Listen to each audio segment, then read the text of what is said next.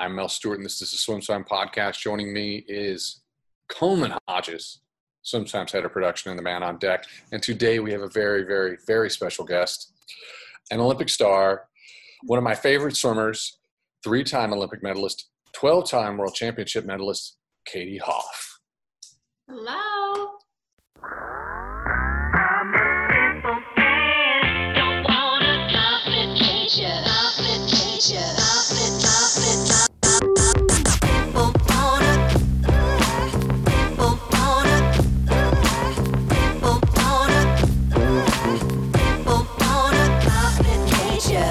Wow, you look fantastic.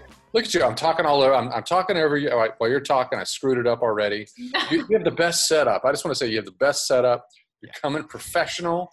You're delivering it. And I just want to say definitely top 1% on the podcast platform. Wow. Well, thank you. I appreciate that. Yeah, I have to give credit to lighting is something I did not know anything about before this quarantine, and I've learned a lot about lighting. So thank you. It shows. You can tell you've done your fair share of Zooms so far, because your setup looks crisp. Is this your Swimmers for? You've done a lot with Swimmers for Change, correct? I did Swimmers for Change. I've done a lot of. I started out doing the I Am Fit Dryland webinars. Done a lot of different interviews, so I have to give. I can't give credit to myself. I have to give credit to my husband. Like the second I started doing that, he was like on Amazon, like looking for stuff, and educated me in the world that is lighting. So well, let's just put it on the table. You went outside of your swimming family, and you married a football player. I know. Talk about it. I know. And I always like had such a. I won't lie, and he knows this. Like such a stereotype of like. You like football players, like, you know, and he totally changed my perspective on football. And he knows more about swimming than I know about football. Let's just say that. It's impressive. So he's what you're saying is Todd has a swim nerd muscle. He does. Yeah, very much so. So I was highly impressed. It's good that he's not here because we would test that swim nerd muscle just to see how strong it is.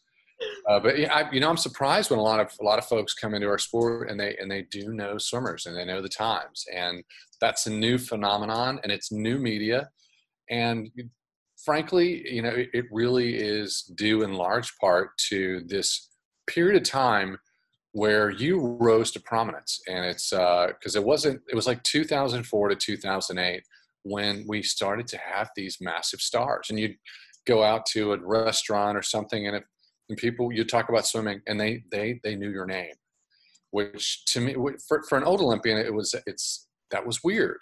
But yes, you, for a period of time, you became household, and you were a kid.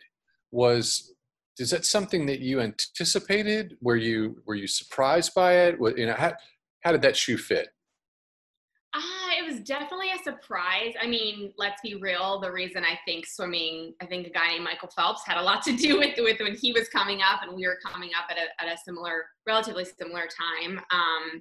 But yeah, I think you're right. Like, actually, I hadn't even thought about it like that. Swimming really did. And I think part of it was social media started moving and things were actually more online. And but it was definitely not something I would say I was prepared for at 15, for sure. It seemed like you handled it well. It was, I mean, I know personally, but here's the thing. We all have the same friends. It's, you know, Bowman was, you were at North Baltimore. Bowman was an assistant coach to kids when I was swimming with David Marsh, when I was preparing for the Olympics years and years before, but everybody knows everybody. But I could feel the spotlight, the heat of the spotlight and it falling and that part of the world. And it was, yes, we lived in a Phelps oxygen atmosphere. Yeah. But it was, here's the thing, you earned it.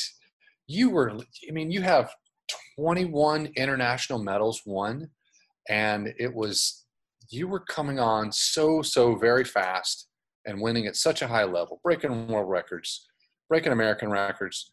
It was, you earned your fame.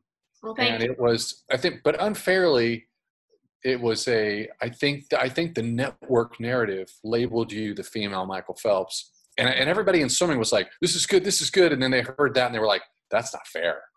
That's just like a non-swimmer putting a label on somebody. And that's just not, it kind of didn't sit well with me. Well, thank you. Thanks for saying that. Yeah, I think it's something that it just kind of happened. And now actually like looking back and preparing for, we'll talk about that later, but I have a book coming out and seeing how much it was all over the media. I don't think I even was fully aware at the time how many times it was said. And when it was said to me, of course it's an honor, right? Like, but at the same time, like to your point, it wasn't fair. I wasn't the best in the world at 8 events. Like I wasn't as dominant as Michael. And so, yeah, it definitely framed my story, my Olympics in a very specific way. And definitely not what I was putting out there. I was like, guys, 8 gold medals, all me, then that's on me. But I just wanted one. That was not, certainly not what was in my thought process heading into Beijing. For someone who's a teenager and I'm sure it was, I'm sure there was it was tense. But, you still were dominant and you still did perform. And, I think back to watching when you broke the American record in the 200 freestyle. Yeah. And you missed the podium. You were 4th. Mm-hmm. And I remember looking at my spouse going, that was a freaking legit swim. That's an awesome swim. For any swimmer on earth, anywhere going in America, breaking an American record. I was really excited about that swim. But I knew the context of what it was. And in 2008 too. And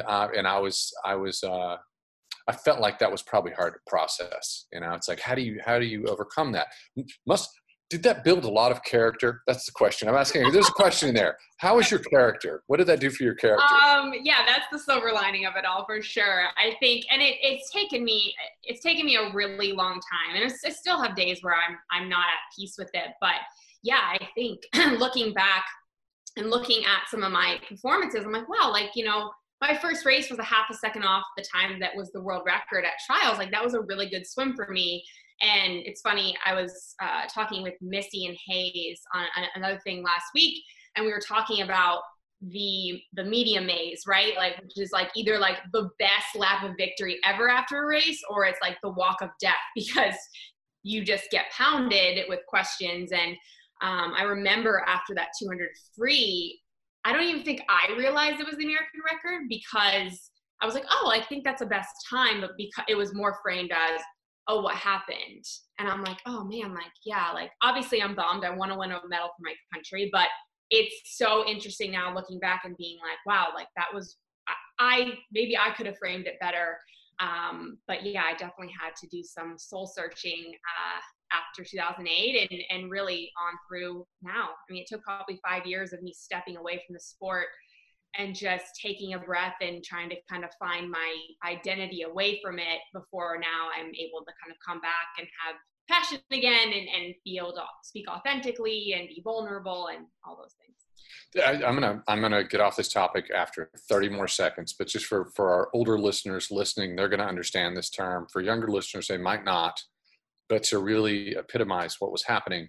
And this is probably an old school sports and frankly, misogynistic term.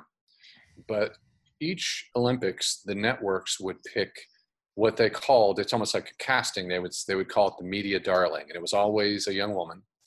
And the media machine would ramp up. And that's really and it's usually a huge position. It's almost like a movie's about to roll out and the media darling is going to be this person. And it was you. And it was an enormous amount of time and energy put behind that. And I'm wondering how that's going to work going forward because it's an interesting thing. It sounds like a topic we would have to discuss later, maybe when you come back to talk about your book. Yes, I would love that. Yeah. And I think to your point, one last thing on that is, there is an enormous amount of work and production that goes behind that. I almost think there's a feeling sometimes, like I even had reporters come up to me where they're almost resentful towards me. Like, we said all these things and you didn't live up to them. Like, oh, like you know, it's like a very weird dynamic. And now that I'm removed from it, I see it happen to other people in other sports, in our sport. And I'm always like, oh God, like I'm nervous for this person because it's a lot. It is a lot. I'm backing off, Coleman. Oh, so I'm just going to throw it out there. You and Michael both swam 5 events at Beijing. Your events were way harder. Yeah. He had the 100 fly. He swam mostly 200s. You had, yeah. Anyway, that was a lot. I think it was like 5,000 meters over the course of. It was, now looking back, I'm like, oh my, like I can't even like fathom doing that much. But it was, again, it was just something that it was just like, okay, well, these are the events that I'm good at. So like I'm gonna swim these events, and it just happened to be 400 IM and 800 free, and just like all the painful, terrible events that I just won the lottery to be. Those were my best events. So I just want to say this, Michael Phelps, he might listen to this episode, and if he does, I want him to know that Coleman Hodges was the one that called you out. Wasn't me, buddy. But if we want to, you know, go apples to apples, it looks like she swam further at the Olympics, bud. She had a. It was a brutal lineup. We have a reason for bringing you on, and it's something that we're live with right now on SwimSwam.com, and it is SynergyDryland.com. This is your business. So is this a launch? Have you been in development for a while? Give us a little backstory about where you're at with your business. Yeah, so I think the biggest push has been this quarantine. So if anyone asks me, what's your silver lining of this quarantine? I say Synergy Dryland. And it's always been something that, especially towards the end of my career when I was making my comeback for 16, which if I hadn't had a pulmonary embolism, I really think would have been a great testimonial to the training that my husband or boyfriend at the time was putting me through. And I think that moment in 2016, it was like, wow, like this is making such a positive impact. Like I dropped 2 seconds of my 100 breast, 3 seconds of my 200 breast, all from doing banded kettlebell swings that I'd never done before. It was just like this light bulb moment. And then I needed to kind of take my hiatus away from the sport. And as quarantine hit, I started doing with CG, I was doing these, like, I was like, you know what, instead of giving a speech, I want to give these kids something that, yes, I can tell them to be positive. I can tell them to control what they can control. But like, I want to actually give them something that they can control. So I started doing these 2 times a week, called it I Am Fit. And I would literally just like sweat and toil away with these kids and start programming. And then it then moved into, now I have a group of individuals that subscribe with me. We give them a full program. And then as that started to develop, we're like, gosh, like we should be doing this for not just individuals, like we should be doing this for teams. And that was kind of like the whole progression. So this is truly a launch. We have, my husband's has worked with teams informally and worked one-on-one.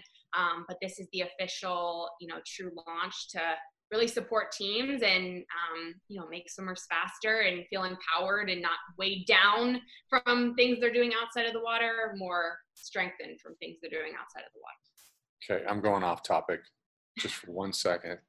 Sometimes when you get married and you're an Olympic star and your husband is a former elite athlete, they can cross over and they can swim. Can he swim? Is he a swimmer?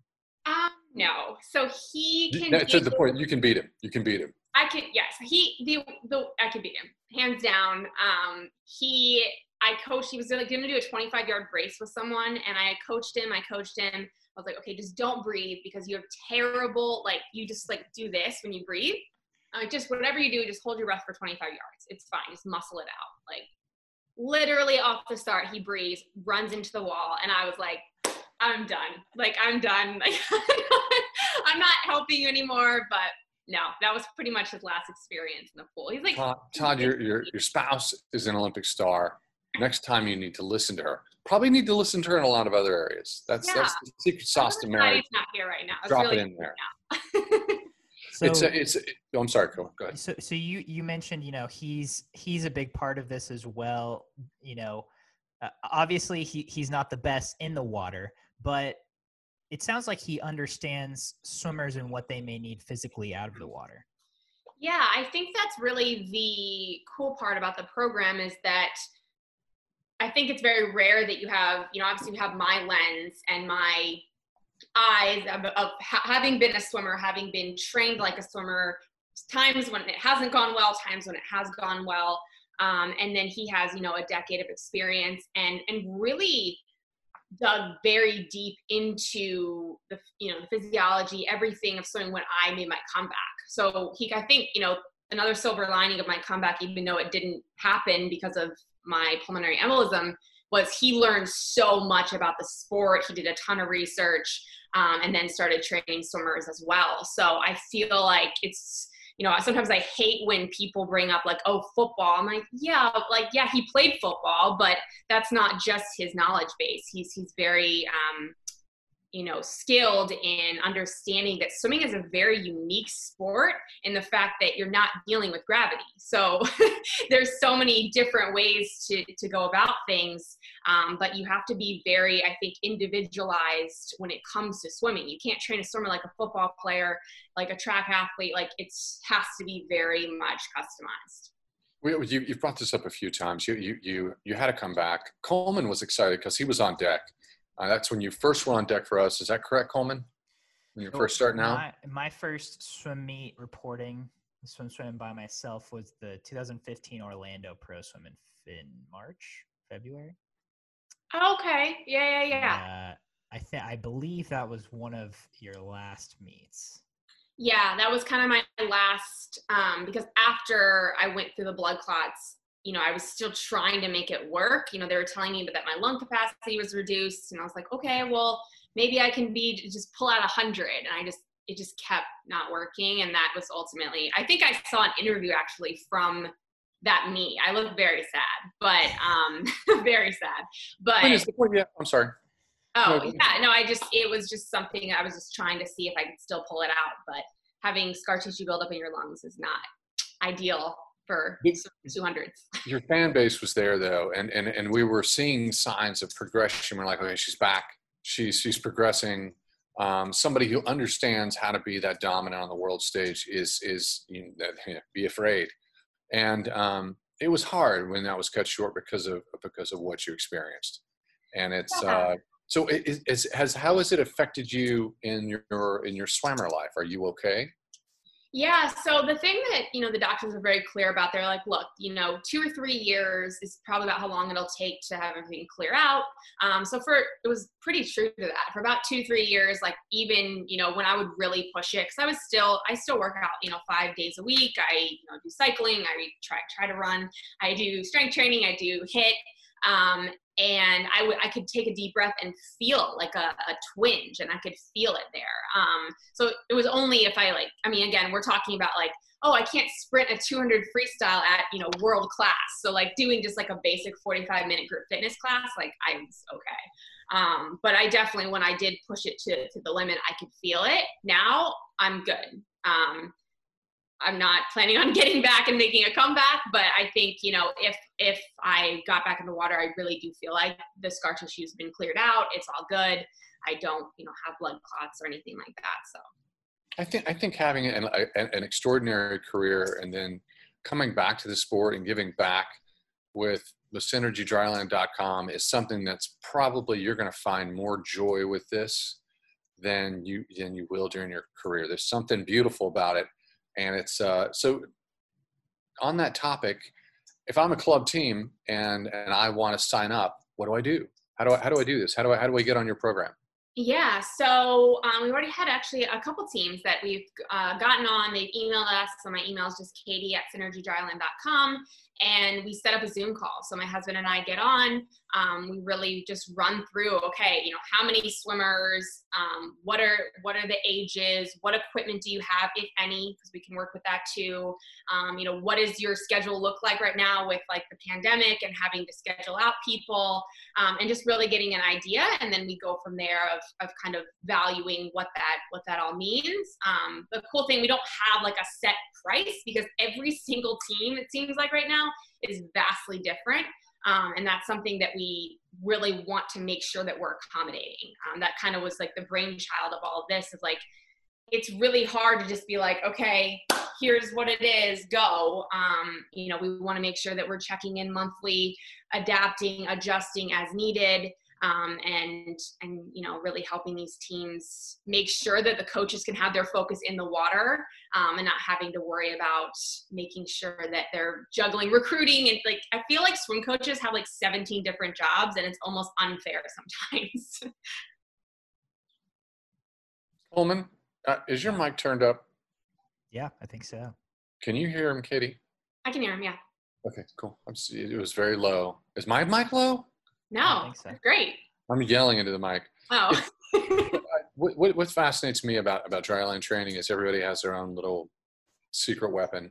I'm sure that it evolved between the time of when you were, you know, when you were in North Baltimore, when you were with Paul, to working with your husband. You know, what is the difference? Well, you know, what is the new evolution? What's the, if I'm a young swimmer today, I'm a coach and I want to make gains in dryland, you know, what's something that really can help you out? Yeah. You know, I think for a long time and I still see it out there, but it's like, you know, doing a exercise that's going to enhance the stroke doesn't have to mimic the exercise on land. So I see a lot of people doing like, you know, like, and doing bands and stuff is great, but you know, just doing things like holding a streamline and kicking breaststroke, or like, you know, pull, like that doesn't, it's weird. It doesn't translate like that. And that's why I'm so fortunate that, I mean, Todd truly opened my eyes, because that's kind of what I thought. Now things like squat jumps and kettlebell swings, and basic movements too, like doing a goblet squat has a lot of benefit.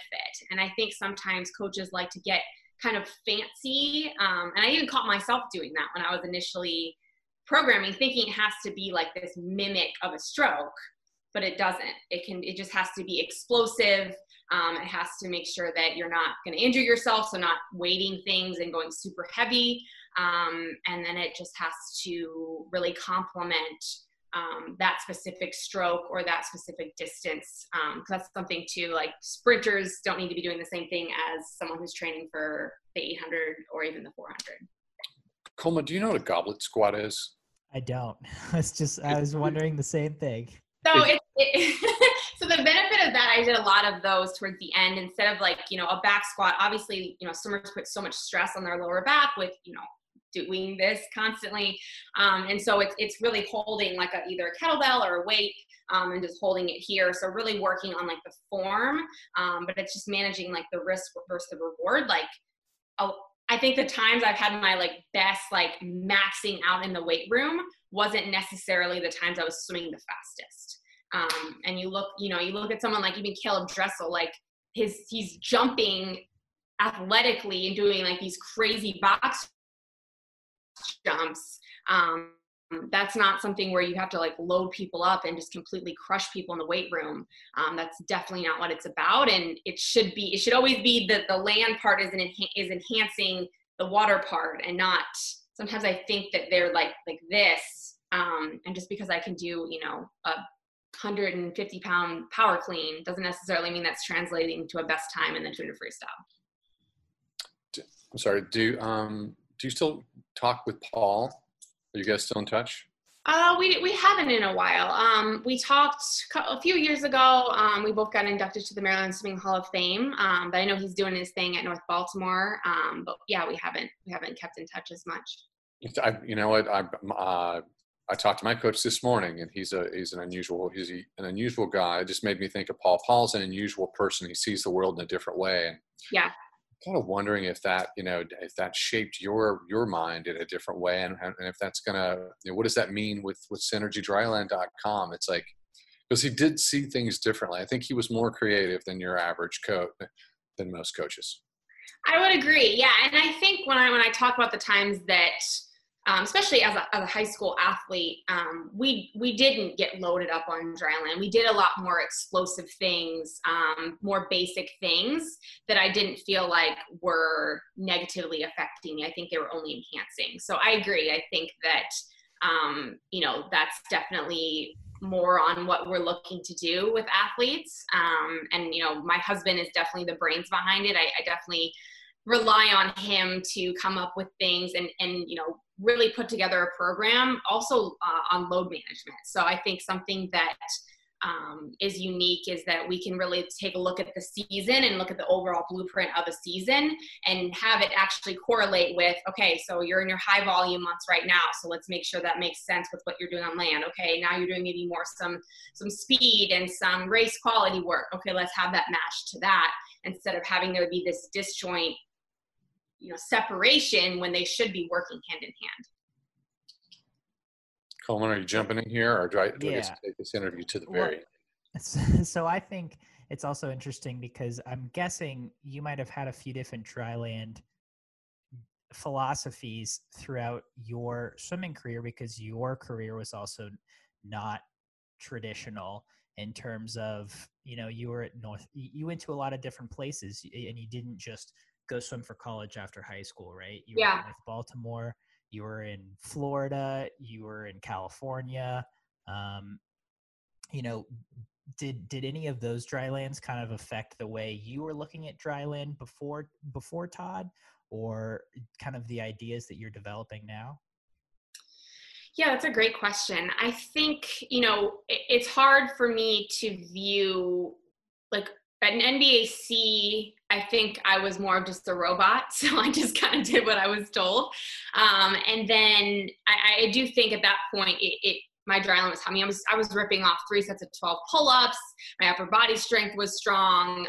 You know, it was very much hand in hand and enhancing what we were doing. Obviously, that's the time I was swimming the fastest.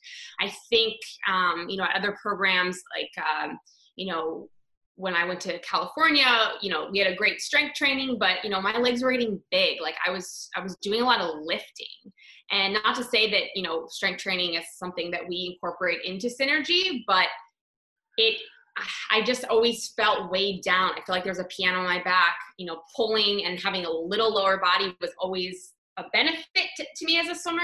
That's why I said, like, I was doing, you know, pull-ups with 45 pounds on my back, and I was not swimming my fastest. So I think that's kind of where, like, the light bulb went off at some point for me, where it was like, okay, I'm super strong, but, like, am I trying to be a weightlifter, or am I trying to be an Olympic swimmer? And that's something that I think evolved throughout my career, where I just noticed the difference of how I was feeling and the connection from what the exercises that I just did to getting in the pool, and that really distinct connection or disconnection. Okay, I have one more question. I think I was talking with Kara one time. You were really good at pulling, right? Oh, we are like battle royale on pulling. Like, Kara and I could throw down some crazy stuff. Yeah. I think she told me. So do people now. What? It's Carolyn Joyce. Oh, Carolyn Joyce. So I think Carolyn Joyce one time told me about a set you guys were doing at an Olympic training camp. Is this the 10-200s? Yeah. Would you mind telling that story? Yeah, we always talk about this. So yeah, we were at Stanford Palo Alto camp before 08, and we had, just from other camps, like, we both were very aware that the other one was really good at pulling. So we always wanted to go next to each other, and we were doing 10-200s, and I think it was descend by 4-3-2-1. And we started off at, like, aggressive, like 210, 209, just to start the descent. I was like, this is bad. But of course, like, we were like, just every single 200 battling.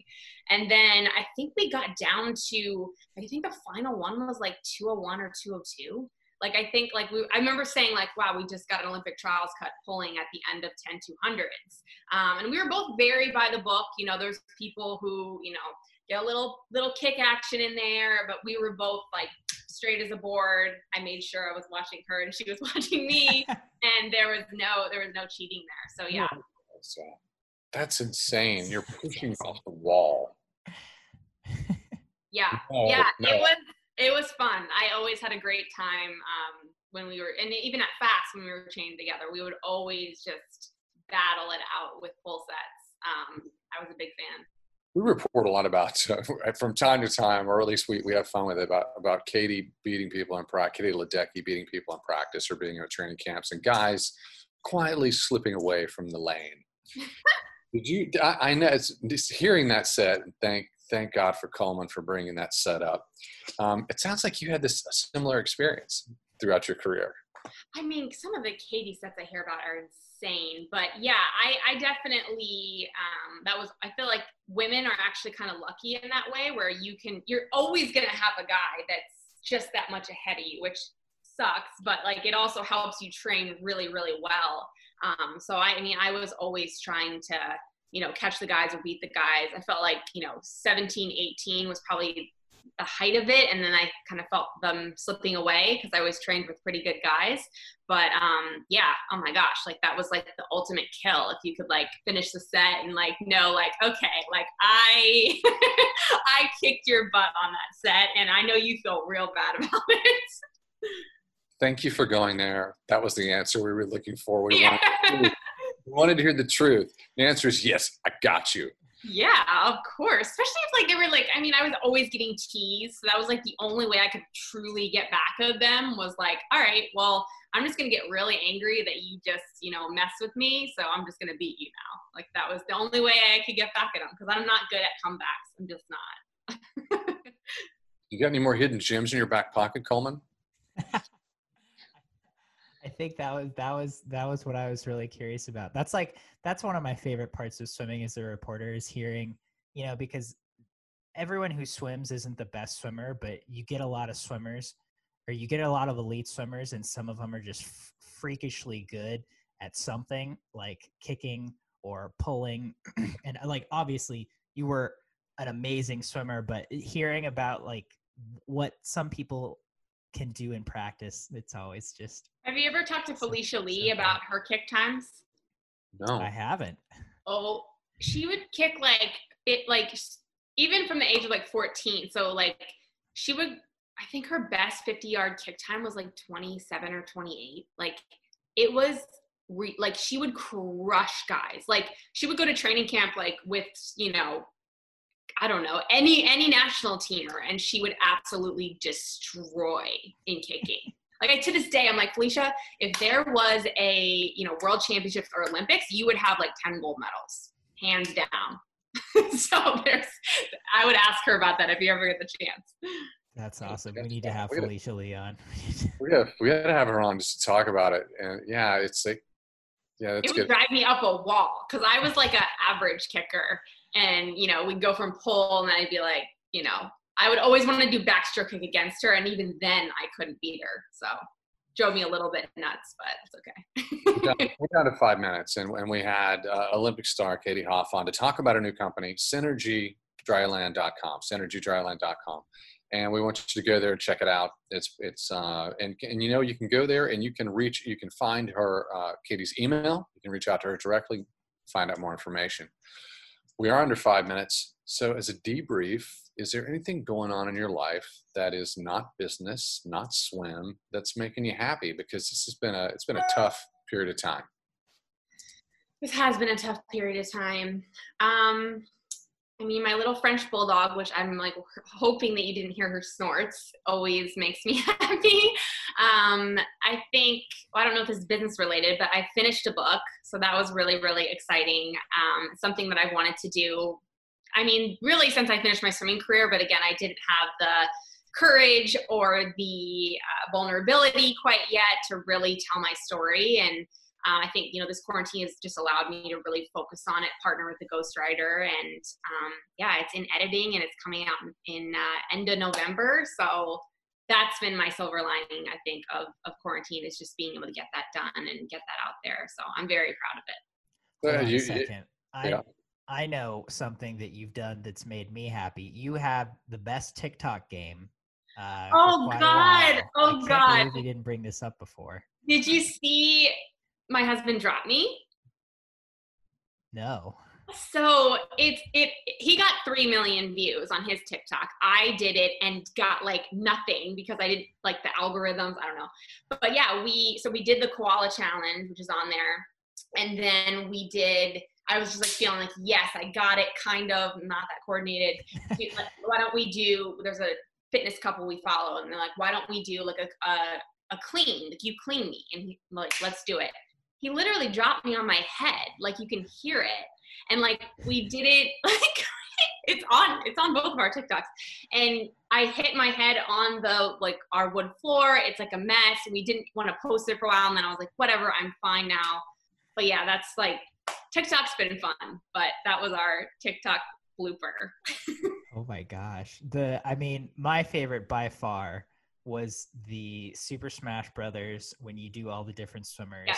That was it was just pure genius. Well, some people were like, wow, you changed into your suit and put your cap and goggles on, like, you're such a loser. I'm like, what else are you doing right now? Like, let's be real. So I feel like that feels like so long ago, like March and April, my TikTok game was on point, and now I've kind of faded, but I need to get back to it before it gets taken off the internet. We're down. Okay, are you coming in, Coleman? No, go ahead. No, okay, yeah, we're down under 2 minutes. We're talking to Katie Hoff, Olympic star, about her new company, SynergyDryland.com. And she has leaked out that she completed a book during the COVID shutdown. So if you were lazy and did nothing, you can hate yourself a little bit more, because Katie was like, hey, I'm just gonna finish my book. We're going to have her back on to talk about the book, and we're going to get into the nitty gritty of that. We're going to put out a release, and we're going to let everybody know exactly where to buy it. But we're running down our seconds. Are there any parting thoughts that you have for us? Anything you would like to say that we didn't cover? No, I just think that I'm really, really excited about this launch. It's something that I feel very passionate about, because I think it really affected me in a positive way when I had a great program, and I'm just excited to support everybody and meet new people and make a positive impact.